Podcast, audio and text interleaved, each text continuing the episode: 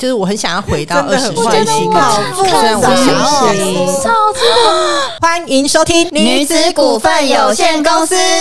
但那我很好奇，就是婚礼的时候，你婆婆有来参加都？没有哎、全部都没有。我妈就觉得你嫁给外国人就是准备要离婚的啊，啊外国人婚姻观念都很薄 哦，弱。刻板印象。你要去跟一个人相处的时候，其实我觉得它都是一种包容啊。比如说我们异国婚姻就有文化上的差异嘛，对，我要不要去包容这个差异，或者我要不要去理解他？所以你去理解他，呃，来自这个国家，他的背景是什么？当你去知道哦，原来这个是他的习惯，你就不会要把它放回自己的框框里。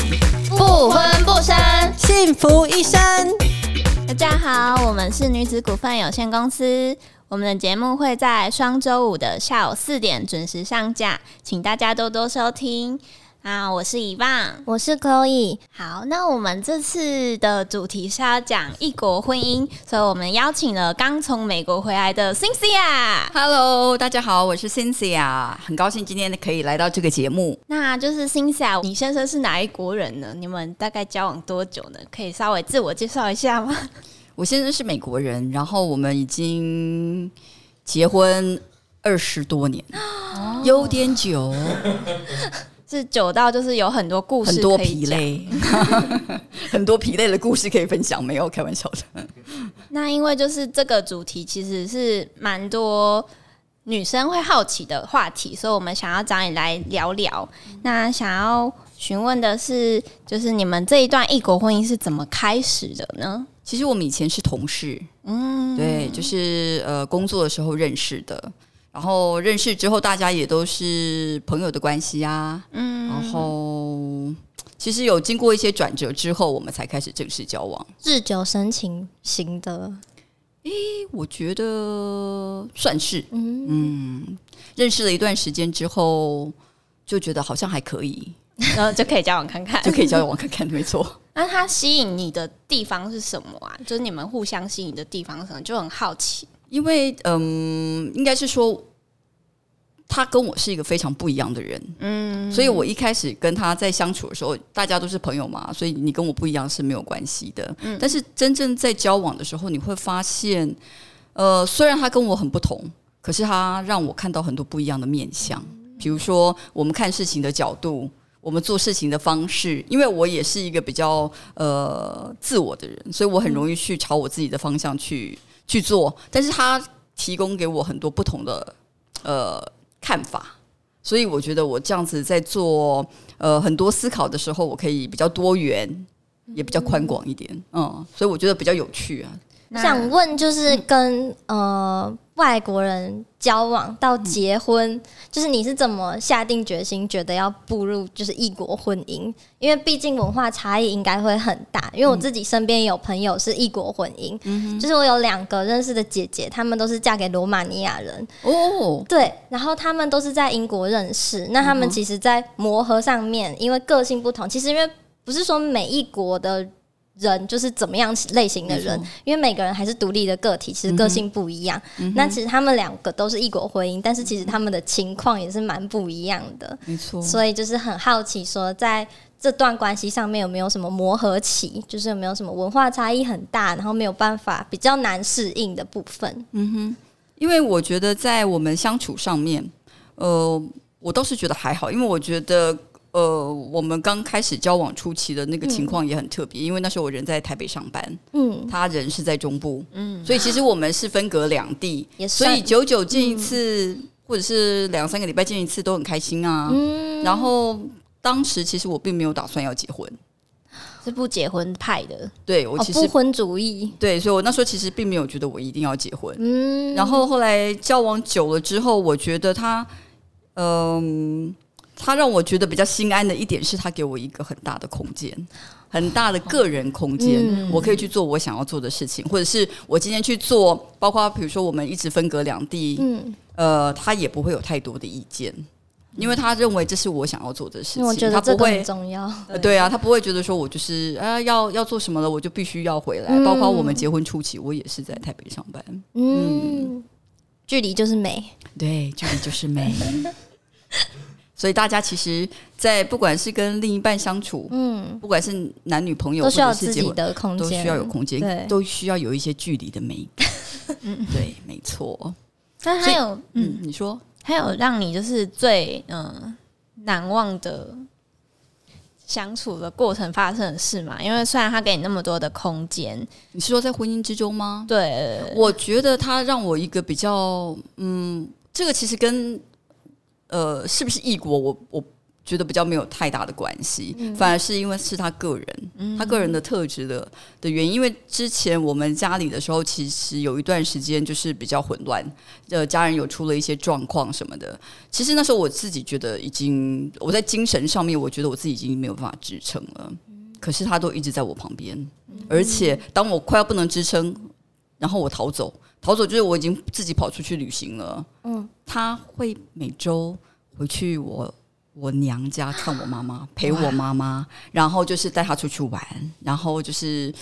所以我觉得他的这段呃过程让我非常的感动，因为我、我认为这这个跟他是哪一国人没有关系，而是他这个人就是很良善，所以嗯，对，这是让我觉得很感动的地方。对，那在一开始，就是家人知道你有异国恋的时候，会有就是可能反对或担心的点吗？当然有啊，尤其是我妈，我妈就觉得你嫁给外国人就是准备要离婚的啊，啊外国人婚姻观念都很薄弱，哦，刻板印象。对，然后就是电视剧看很多嘛，嗯对对对然后就觉得说啊那很快就会离婚了，他们也觉得都没有关系。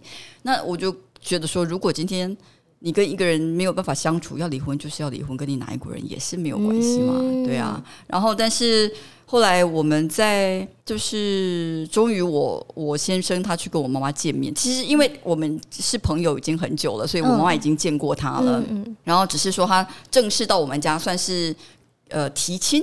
嗯呃的时候，我妈妈就一直跟他讲说：“我要先警告你，我们货物售出是不会退换的。”然后，所以他就我妈妈就会跟他讲说：“我的女儿什么家事都不会做，我不会煮饭，也没有在洗衣服。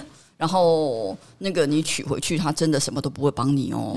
然后，后但是那时候我先生就说没有关系，我们又要请一个佣人来帮我打扫还是什么的。嗯而且我先生他比较喜欢煮饭，对，所以后来就他就有说服我妈妈，他就跟我妈妈讲说：“你不用担心这些负事情，我都会负责，家事我都会负责。”嗯，所以那时候我妈妈觉得说，好像他反对也，其实我妈妈那时候的确是有一开始的确是有反对跟担心的，但是因为有先认识吧，就是因为其实，在提亲之前就有呃常常见面，算是一个完全陌生的人，然后加上我也是呃比较固执的，自由的灵魂。就是我已经我跟我妈妈说我已经决定了，嗯，嗯，不管你要不要接受，我就是就是要我已经决定了，对，所以那时候我妈妈就觉得好吧，那就这样子，因为我妈妈也到处去算命啊，我妈妈也会算命啊，也会去问，所以问问了的结果有有说不适合的这种吗？没有啊，我记得我妈妈好像有跟我说，她其中有个算命的跟她讲说，你你不应该去干涉你女儿的哦的人生，而且你的你女儿的个性这么好强，如果你干涉了她的人生，她可能一辈子不嫁。嗯我妈妈听到这样子，她就觉得说那算了嫁了嫁对，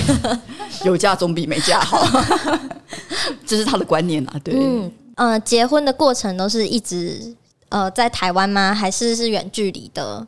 我们一直都是在台湾，都是在台湾。，对，然后所以除了我是在北部上班嗯，之外，对啊，其实就但是我在台北上班也没有结婚之后大概一年之后我就搬回来了，所以就没有在唯一远距离的呃，对对对婚姻对这样子。没有没有没有，嗯。有那啦，远距离的时候就我自己跑出去玩的时候就远距离，那你就是结婚的时候有办就是国外的婚礼，或是国内有办就是请客什么之类的吗？哦，因为那时候我妈妈她就是很传统嘛，嗯她就觉得说，如果你们要结婚要那个办结婚典礼的话，你就是要用很传统的方式，就是办要流水席什么？嗯，不是流水席的问题，而是就是你要按照那个什么，你要看时间，你要，嗯其实我自己也不知道。然后我就跟我妈讲说，我说你要一个外国人去去记住这些，他一定会出错啊，怎么可能连我都记不住，他怎么可能会记住要什么时间要干嘛，或者是要要做什么，还要准备什么什么聘金什么之类的。所以后来我妈妈就放弃，哦，嗯，然后那时候我们宴客的时候，我们也是用呃 buffet。嗯。就是那个我们就是包了一个餐厅，然后它就是全部都是自助式的，就对，是也是比较没有那么传统的，没有一桌一桌一桌这样子。哦然后，所以我们在吃饭的时候，我也不用饿肚子啊，我可以嗯。一桌一桌去吃。对，这感觉很新，比较新式的结婚都请假去年也有参加一个异国的婚礼，嗯，然后也是就是我认识的姐姐，她们就是在台湾先办了一场，嗯那她也是不是那种制式化，是在餐酒馆，哦。然后大家还一起就是还有结合一点点罗马尼亚传统的。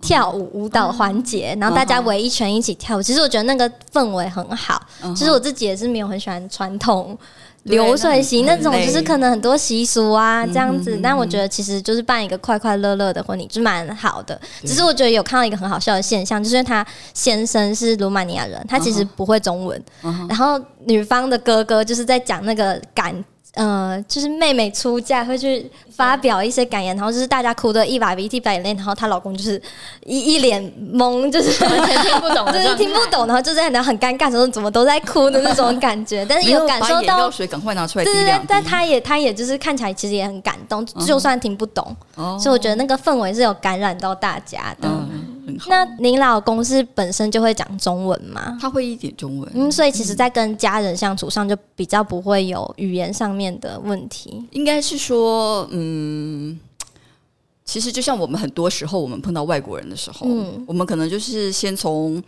你是一个做什么的？啊你来台湾多久了？你喜欢台湾吗？嗯你喜欢吃什么？嗯讲完你其实就干了。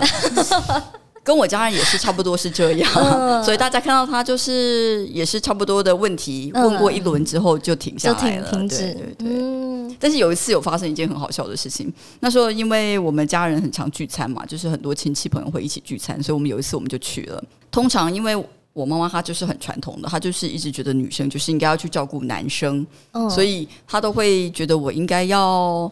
帮忙夹菜啊，因为他可能觉得外国人不太会用筷子之类的。明明在台湾这么久了，还觉得他不会用筷子，然后就是觉得我应该帮忙夹菜啊，或者是有有没有介绍菜色给他。嗯但是因为我其实就不会去做这件事情，然后有一次我们大家就在聚餐，好像是我忘记是什么什么料理上来了，我先生就站起来了。大家就很惊慌，就想说发生什么事？他是不是那个菜不喜欢吃？他要离开了，然后对他是不是觉得不舒服，还是什么之类的？嗯然后我说没有，他只是要去拿汤匙。然后大家说他为什么要拿汤匙呢？我就说因为我要用啊，我要用汤匙。然后他只是去帮我拿个拿汤匙大家就很惊慌。后来我的阿姨就说，其实这样好像。嫁给外国人好像也不错，因为你也不用帮他夹菜，他还会去帮你拿汤匙，自己都不用站起来。所以我觉得这个只是一个小小的插曲啦，就是大家会有一些既定的印象，或是因为看到他是一个外国人，所以就会特别关注他，对，特别关注他，或者觉得应该要特别照顾他。其实他也只不过就是个人，没有啦，这段可以剪掉。那就是心有提到，就是你其实很喜欢自己跟独自去旅行，嗯嗯，那就是你们在结婚前跟结婚后，你老公都不会就是担心嘛，就是不会想跟着一起去看，哎、会不会认识其他的男生什么之类的？有艳遇之类对的。对对对，国外的，为了要艳遇，我还带着他吗？开玩笑的，就是呃，其实我觉得我必须要很诚实的说，我认为我真正在生活上自由是我结婚之后，为什？么？因为我我们家里是很传统的，妈妈是很传统的啊，所以她其实管我管的很严。嗯就是我要几点回家，我要做什么，所以他其实、嗯呃，对我妈妈她就是会在管教上是是很严格的。嗯所以，但是因为我结婚之后，因为我妈妈很传统，她觉得我已经嫁人了，她就是把我交给我老公了，所以我老公说怎么样就是怎么样，他就比较不会去干涉。所以那时候我就觉得，哎、我结婚之后，嗯，我跟我先生两个人会去自助旅行嘛，嗯然后我就发现自助旅行是一件很快乐的事情，然后呃，我就决定我想自己一个人试试看。所以我就跟我先生说，我会去找一个比较安全的，比如说我们一起去旅行的。那时候我们有去过泰国，我就跟他说，那我自己去泰国玩几天，我感觉一下我自己一个人可不可以？嗯然后后来他就让我自己去，去了之后我就觉得我自己非常喜欢自己一个人单独旅游的感觉，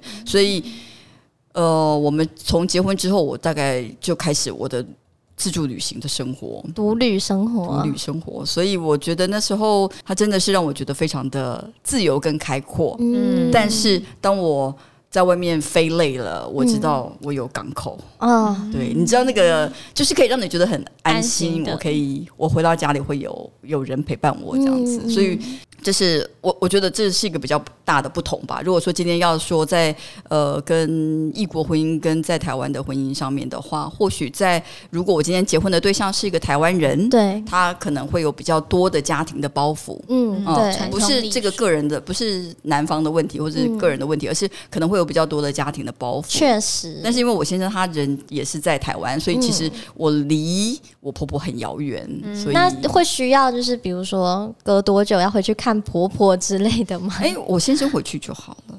你不用跟着回去。我偶尔会去，但是那我很好奇，就是婚礼的时候，你婆婆有来参加都没吗，有哎、全部都没有。有，决定几个月之后就就结婚了，所以就是电话有视讯过，也没有视讯，那时候也没有视讯啊，因为我结婚二十几年了，那时候哪里来的视讯？没有视讯，但是就是讲了之后，他们也觉得哎要结婚了，我们说对，然后呢，嗯。他们都说其实有期待我们可以回去。啊，对他们可能就是觉得说，哎，如果结婚，我们可能就会搬回去，嗯或者是嗯他们也有跟我讲说，呃，那如果你回呃到美国回来美国的时候，嗯我们会在美国什么地方帮你安排一个婚礼，嗯，有实现吗？因为我我没有需要啊，嗯我没有觉得我需要在那边再去办一个婚礼，嗯嗯、对我来说，我觉得你们就是已经认定彼此，这样就。就就已经结婚了，我反而觉得那些仪式或者是那些过程对我来说并没有很重要。嗯有些人觉得婚礼是很梦幻的一件事情，对对对，但是对我来说，它就就。特别 对重要。哎，对对对，我没有觉得这个是一个特别重要的事。嗯，那现在是也一样，就是很少回美国吗？还是现在我们在今年已经搬回去了。呃，对，所以我现在只是回来这边探亲，嗯嗯嗯？那搬去那边就是生活上面有什么差异吗？因为我还在拿身份的关系，哦所以我在那边最大的差异就是我不能工作，嗯，不能工作，每天在家，他就会又不算是一个贵妇的生活的时候，就会就会觉得有点沉闷。嗯对啊而且因为美国太大了，我所谓太大的意思是说，他们的地太宽广了，嗯你要去哪里？加上我们又不是住在城市，嗯，所以你今天要去喝个咖啡，你就要开车三十分钟。想问一下，现在在美国的哪边？佛罗里达佛罗里达。一片平坦，放眼望去都是树跟房子的屋顶就这样子。所以你每次要去一个地方，你就要开车开很久啊。嗯，然后所以我会觉得。我也不可能每天在那个地方就说我想要喝咖啡，然后就开车三十分钟；嗯我想要吃个蛋糕，再开车三十分钟。这样，对啊。然后加上在那里，我先生有车，但是他有他要处理的事情，他也不可能天天载着我跑来跑去。然后我也不可能跟我婆婆讲说：“诶，我要喝咖啡喽，你去启动你的车子吧。跟是是跟婆婆”啊，住吗？对对对对对，目前是哦这样。那因为我们相处上面有有什么问题吗？目前其实没有哎、他也是很自由，他也是很自由，但是有一个好处，嗯，最大好处就是我可以假装我听不懂。啊 因为刚回去嘛，还可以假装那个他讲英文的时候说哦，sorry，我可能有什么地方，你刚刚讲的这个是什么意思？因为他在解释这个过程的时候，他可能话题就岔开了，嗯或者是说呃，本来他在问的问题可能比较我不想回答的时候，嗯，就可以默默的岔开话题。对对对对对所以我觉得这个是出出奇的优点。所以现在大概几个月啊？就是在那边生活几个月了你说小，朋友吗？没有啊，生活大概就差不多半年吧。差不多半年。嗯嗯因为他你们在台湾已经生活好几十年，那他回去有没有马上就是哦回到之前的状态，还是还是他也会有像你这样的就是适应的差异？哦，他其实也有哎、因为他在台湾太久了嘛，所以他半个台湾人，对，所以他虽然自己呃料理的时候是煮他自己喜欢吃的东西，嗯但是他也也有一半的时间就是在吃我们台湾的料理。哦所以像那个他到美国的时候，我们就会去找亚洲的超市啊，超市嗯亚洲餐厅，不好吃。不是就是有很多时候他们。嗯，就像我们在这边料理的时候，嗯，他们很多时候是为了为了当地人去做调整，嗯，所以味道是不一样的。对，所以其实即便你是亚洲食物，它也会为了当地人去做一些调整，在酱料上面或者是在料理的模式上面，它可能就会有点改变。嗯那就我们来说，我们吃了就会觉得，哎，好像不到位，嗯所以呃，我们就会去找那个亚洲的厨房。嗯不是厨房啦，超市超超市对超市，然后就是去买，那因为他们现在那边呃中国人很多，嗯所以他们其实那个超市也很多。嗯我在那边还有看到看到桂冠汤圆呢，已经还有桂冠鱼饺，对，所以我觉得那个还蛮有趣的，就是可以看到那个东西，我还觉得蛮开心的。嗯有个亲切感。对，有亲切感，所以我们还是会去买一些台湾的食物回来家里放着，就是想念的时候就可以吃，自己煮这样子。那我之前是有听过，也是一样，就是那个异国婚姻的姐姐们有讲过，我觉得他们其实在不管是用签证啊，还是在刚开始决定要结婚的时候，其实都遇到很多困难，对，包含说他结婚，他可能不是在那边登记，他可能要飞到别的国家去做登记，毕竟因为他们是罗马尼亚人，就是那个。呃，户籍就是呃国籍比较特别一点点，那其实会遇到很多阻碍。然后呢，在那时候他就特别跟我们讲过说，可以 不要找不要找离开亚洲国家的男朋友，就是会有这种，就是说哦，真的会有很多 就是国籍上啊、婚姻上面，就是很多琐碎的事情需要去处理，然后可能结个婚很麻烦，拿到签证很麻烦，就是有各种很煎熬的过过程。没错，我现在就是在那个过程里面。对，就是还是会遇到这种不可抗的因素，所对以他那时候有苦口婆心跟我说，不要找亚洲以外的 的男朋友这样子。那我想说，可是其实后来他们克服了之后，其实看现在也是过得蛮快乐、蛮开心的。然后也像 Cynthia 一样，我觉得也是觉得，嗯、婚姻好像很自由，因为可能他们也是需要。飞到别的国家也是会有距离的美，那也想请 Cynthia 就是建议一下有在异国恋的女子们，关于异国恋有什么可以鼓励啊，或是你觉得有一些感想可以告诉大家，这样子。或是你觉得就是在你这一段异国婚姻，你得到最多的礼物是什么？嗯分享。应该是说，我觉得，嗯，不管是异国嗯或者是婚姻，嗯你要去跟一个人相处的时候，嗯其实我觉得它都是一种包容啊。嗯，比如说我们异国婚姻就有文化上的差异嘛，对，我要不要去包容这个差异，或者我要不要去理解他？嗯我觉得大家是要去彼此理解的。嗯所以你去理解他，呃，来自这个国家，他的背景是什么，嗯他们的习惯是什么。当你去知道哦，原来这个是他的习惯，你就不会要把它放回自己的框框里。对，比如说，我们都有我们自己的生活背景嘛。我的家庭教育是这样，我的学校教育是这样，我生活大家周边的人都是这个样子。男朋友就是应该每天打电话给我，应该要来接送。然后你没有去做这件事情，我就觉得我不能接受。我的意思是举例啦嗯，对对那所以说，呃，但是就像我刚才跟他交往初期的时候，他是不会去接送，他也没有觉得这个是一个必要。嗯因为我不认为这是文化上的差异，但我觉得这是个人。只是说你对对于这样子的，你要不要把你自己个人的期待去放在别人身上，还是你只是去站在一个理解他的一个角度，然后我们去相处？我觉得这样子，当你去理解他。呃，或者是说去包容这一切，这个包容不是指忍耐，而是因为你理解了，所所以以自然而然的接纳了，对对你去接纳他，你也接纳你自己的样子的时候，嗯我觉得两个人相处起来就会比较舒服。嗯。对，因为我相信，呃，比如说我是一个这么爱独旅的人，可能会有很多人，包括我自己的妈妈，她就不能接受。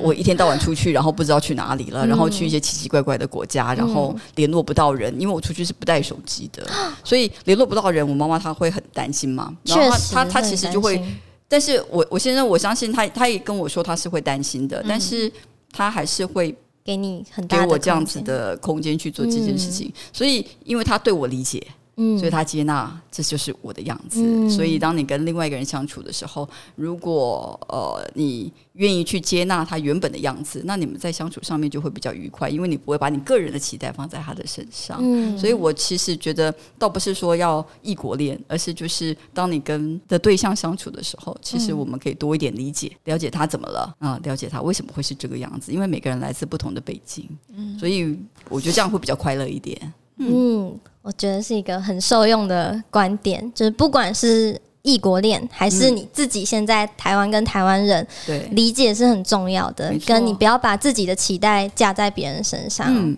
空间跟自由 就是美。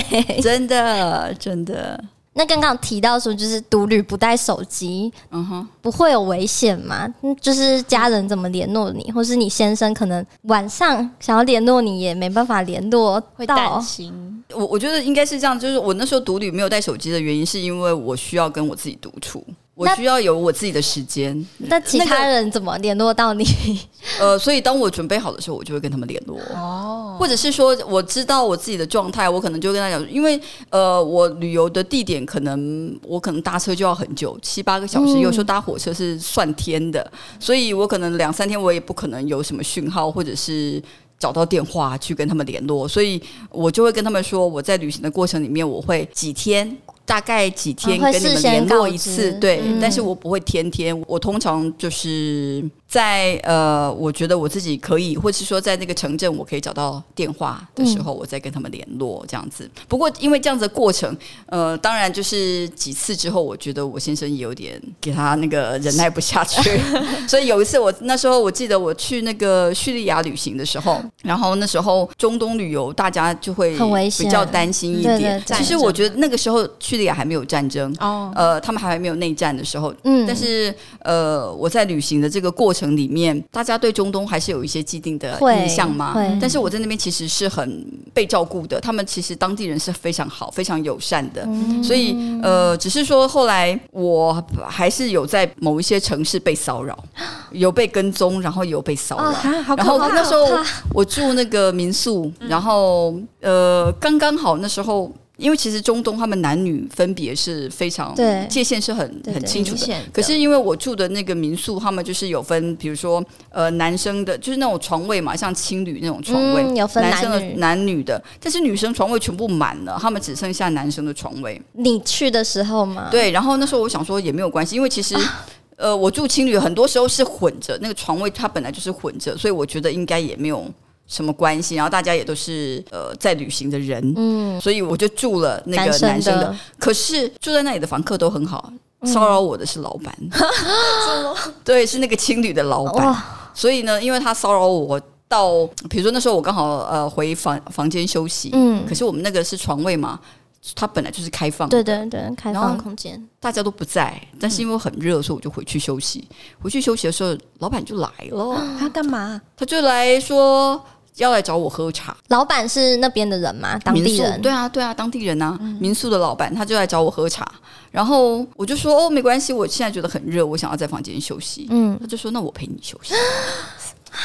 然后我那时候就开始有点紧张，因为那个房间就只有我一个人。然后聊着聊着，他就把我压到床上，啊可怕。所以那时候我我很惊慌，我就逃走。然后我逃走的时候呢，那时候因为我很害怕嘛，我就去找了个电话打电话给我先生，嗯，就跟他讲说我刚刚被骚扰了，但是我没有跟他讲的很那个很，严重。，对我只跟他讲说哦，我有先生会炸裂吧？对，然后我就跟他讲说，哦，我有被骚扰，什么什么什么，所以我我，然后我先生就说，那你就赶快离开，嗯这样子不要再住在那边了。嗯，然后我就说好，那我我看怎么样，我再跟你联络。我觉得你先生心脏很大颗 哎、然后后来结果呢，我回去之后呢，因为我我很惊慌，那我就跟那个我们的房客就回来了嘛，都都是男生，嗯。我就跟他们讲了那个情况，然后他们就全部的人就觉得说，好，他们会保护我什么之类的。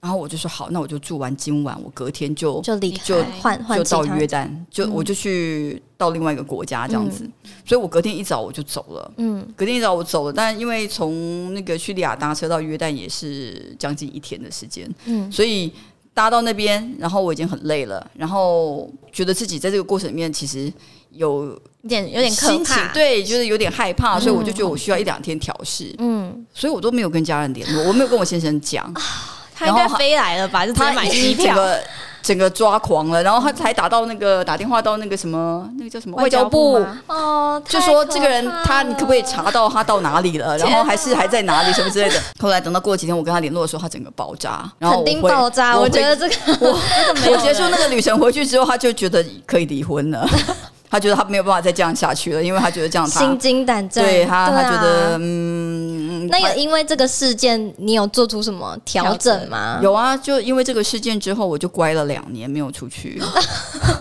好极端的调整。我想说，可能是你独旅，然后可能你会更主动。没有，后来因为他他太生气了，然后我连要出去我都不敢讲，说我要再自己出去，所以后来我那时候就就乖了两年没有出去。然后后来，但是因为我觉得我自己有点忍不住，嗯我就说，但是我很想出国去玩，要不然你跟我一起去，变成一起出去因为我之前去的国家都比较，比如说中东啊，或者是。东南亚这一类的国家，对。它可能比较，因为我就是穷旅嘛，嗯，就是住青旅啊或者什么。但是我先生比较，他不是不行，但是他就觉得说，我们都已经这个年纪了，好像也享受一点点就是不需要再去睡那个上下铺吧。对，但是因为我就觉得说，如果你要去住饭店，它就会很贵。嗯。所以，但是后来我觉得我自己也做了一点调整，所以我就我们就那时候两个人就开始一起在欧洲旅行，嗯，对，然后所以我们接下来旅行就大部分都是一起，嗯，对，所以这是一起旅行应该也很很棒吧？也是一个新的体验。一起旅行有一起旅行的好处，嗯，对，因为就是哎，可以独自一人的时候，他就是真的完全是跟自己独处嘛，对然后自己调整自己的内在什么的。但是你两个人一起的时候，其实就会因为他有他的兴趣，我有我的兴趣，嗯我想看这些，然后他想看的东西是不一样的，所以我们两个会等于我们会看到不一样的东西。嗯，我觉得这样也蛮有趣的。比如说，他有一些他很喜欢看一些城堡，但是不是、不是那种公主的城堡，它应该是说城庄园吗？墙，嗯就是有历史保卫的，有有保卫这个嗯国家、保卫这个国土的这种城城墙。那个叫什么？我其实忘记怎么说了，就就是 fort 堡垒，对，像堡垒这一类的，嗯。所以他我们就会去找到这样的地点。但是对我来说，我可能会喜欢去看一些比较呃文化的建筑或者是什么，嗯。所以我们两个就可以因为这样子，去看到更多的东对，西就。更多元、嗯这样子，我觉得也蛮好的。好，那谢谢辛莎这次来跟我们谈这个婚姻的这个观念跟分享，那我们就下一次再见喽，拜拜，谢谢大家，谢谢拜拜。